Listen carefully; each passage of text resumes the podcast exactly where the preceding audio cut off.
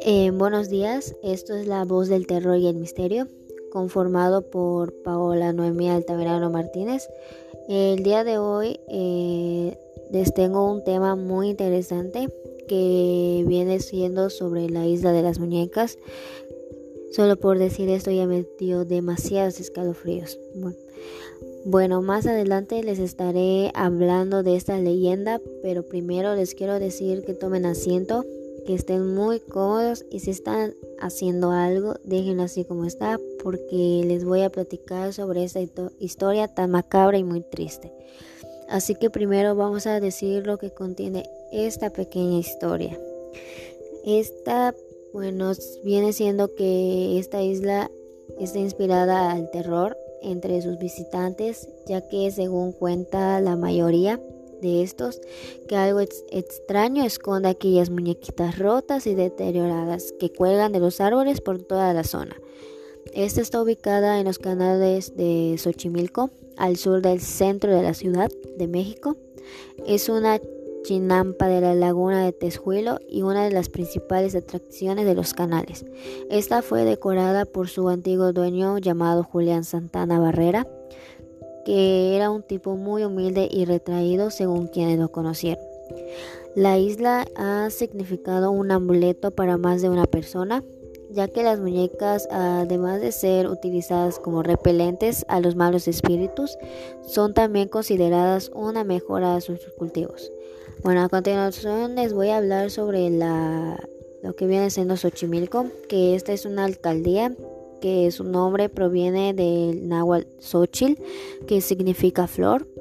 Eh, tiene una amplia riqueza cultural distribuida en los 14 pueblos y 17 barrios originarios, mismos que en cada rincón de, se ofrecen a sus habitantes y habitantes una gran variedad de tradiciones arraigadas.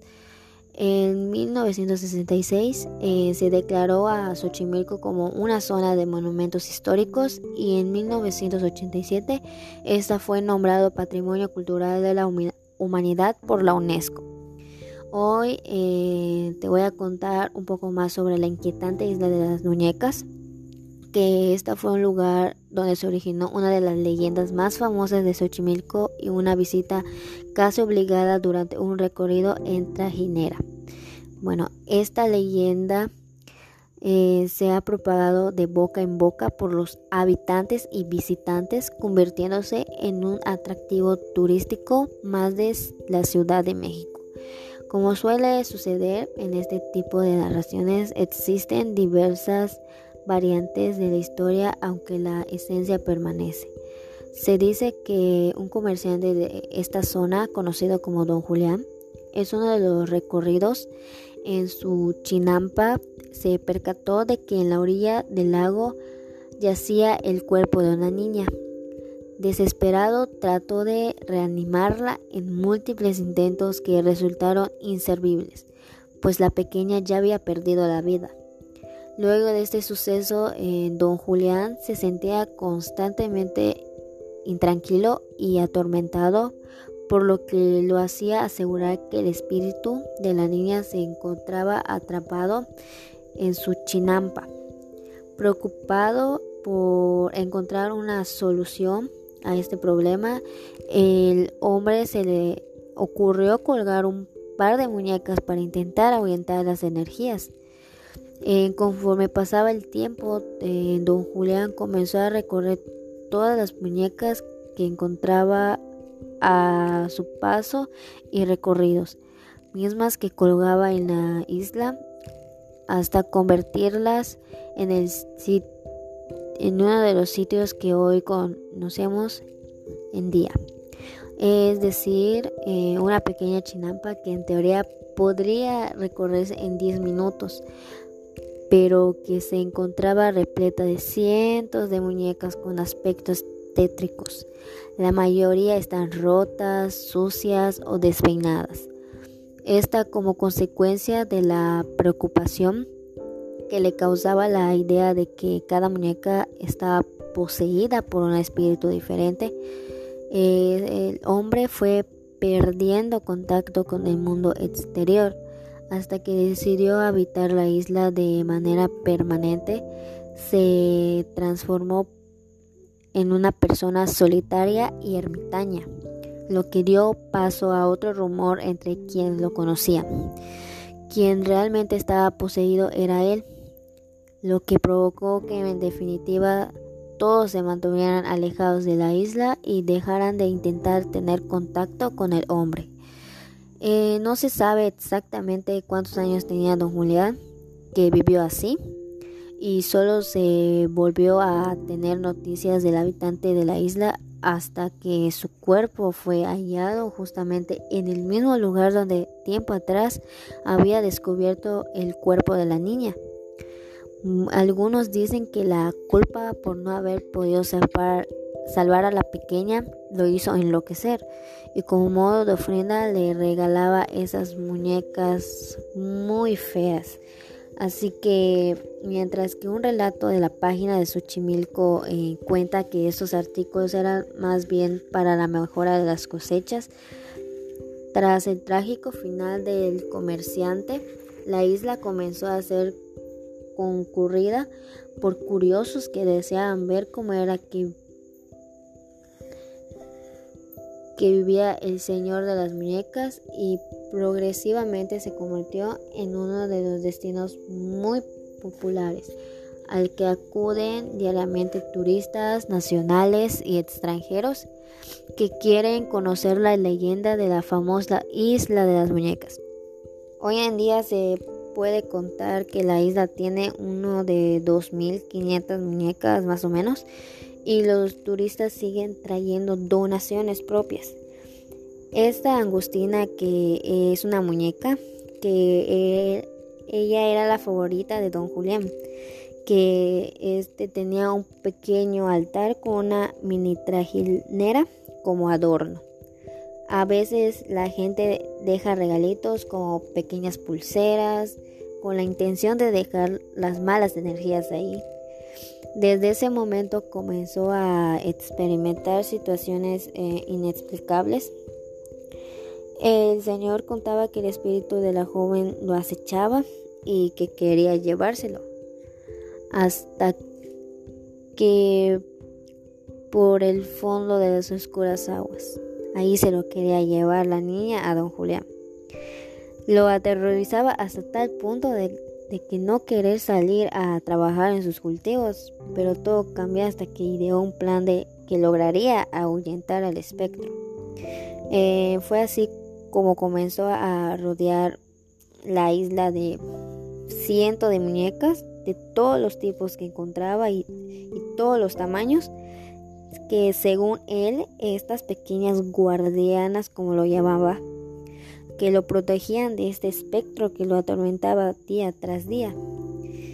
Y pues esta, finalmente el espectro de la joven cobró su promesa de llevarse a don Julián, quien, agotado por el paso de los años, murió ahogado en el fondo del agua a manos de quien lo perturbó por tantos años.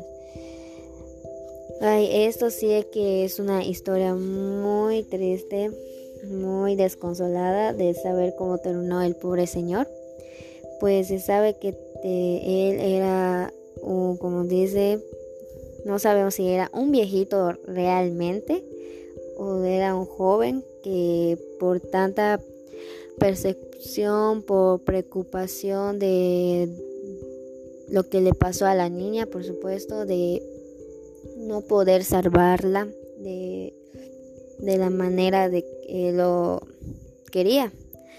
Eh, pues la leyenda sí está un poco muy, como yo lo digo, así como triste por parte de él y por parte de la niña y de no saber de si realmente la niña se lo llevó eh, o él se suicidó o no sé qué pasó allá.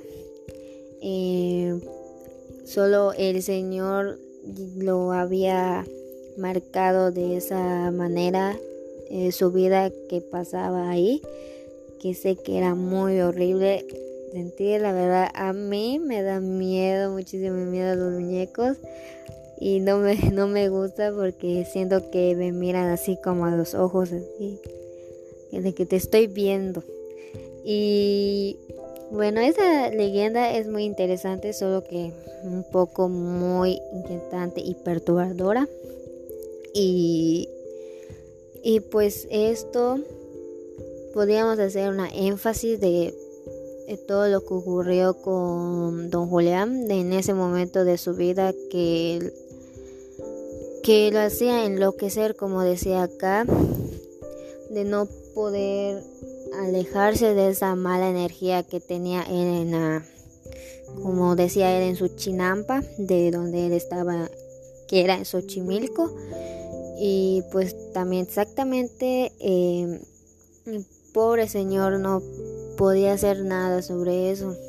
Y pues la niña asustándolo, atormentándolo día tras día, ya sea días, noches, tardes, y, él quería asegurarse de que esté protegido, por eso él agarraba las muñecas, los colgaba en todos lados, casi todos los bosques y en esa manera de que él pueda estar tranquilo porque sabe que como decía que sus muñequitas guardianas que lo protegían durante el espectro que estaba ahí atormentándolo y acababa duda de que no fue así. Vimos que no fue así, de, finalmente le pasó algo a don Julián y pues drásticamente pues falleció en el mismo lugar donde estaba el cuerpo de la niña.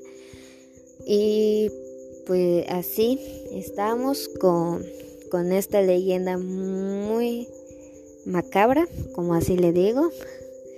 Y pues en este momento pues ya hemos llegado pues a la conclusión de acuerdo a todo esto de que esta isla sabemos que es una de las principales y pues como dice lo más famoso los lugares históricos en que ocurrió que es en Xochimilco y que esta donde también se han contado que hay muchas otras historias como la llorona y lo que viene siendo el charro negro, entre otras más, por lo cual es muy también tenebroso para saber si hay esos espectros también allá en esa isla.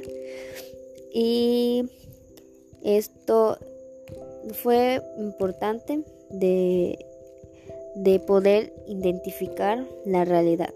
O sea, lo que quiere decir con esto es de que podamos identificarnos de la manera más posible de saber si queremos ir a esa isla, ¿no? Que se siente triste, ah, terrible, feo, desorientado por el espectro que hay en el bosque y y por supuesto, ahorita te vas a preguntar mil veces si quieres ir allá, que si tengo ganas de quedarme allá, de ver tantas muñecas así. Yo creo que no, la verdad, a mí, en mi opinión, no quiero ir allá porque sé que da mucho miedo. Y pues ahorita te, te voy a hacer algunas preguntas que te puedes hacer énfasis en tu cabeza repetirlas y te atreverías a ir allá, o sea, para que lo tengas en cuenta. Bueno, la primera es, pues, si te atreverías a visitar a esa isla que está muy desorientada ahorita. Creo que está sola ahorita, no hay nadie allá, yo creo. Y la segunda es por qué sucedió todo esto, el relato de todo lo que viene siendo esta leyenda, de por qué ocurrió de la manera más justificada y, se me hace raro porque se me vino en la mente de que una niña en, en esa isla, o sea, de que tú ves así, la, o sea, lees la leyenda y dices, eh, hubo una niña allá, pero estaba sola en ese momento. Si una niña no por así decirlo, no vaga sola en una isla, debe de ir acompañada por sus padres, claro. Eso se me hizo un poco raro de saber de cómo, cómo estaba esa niña ahí, o sea, dónde salió esa niña. Bueno, eso sería otra.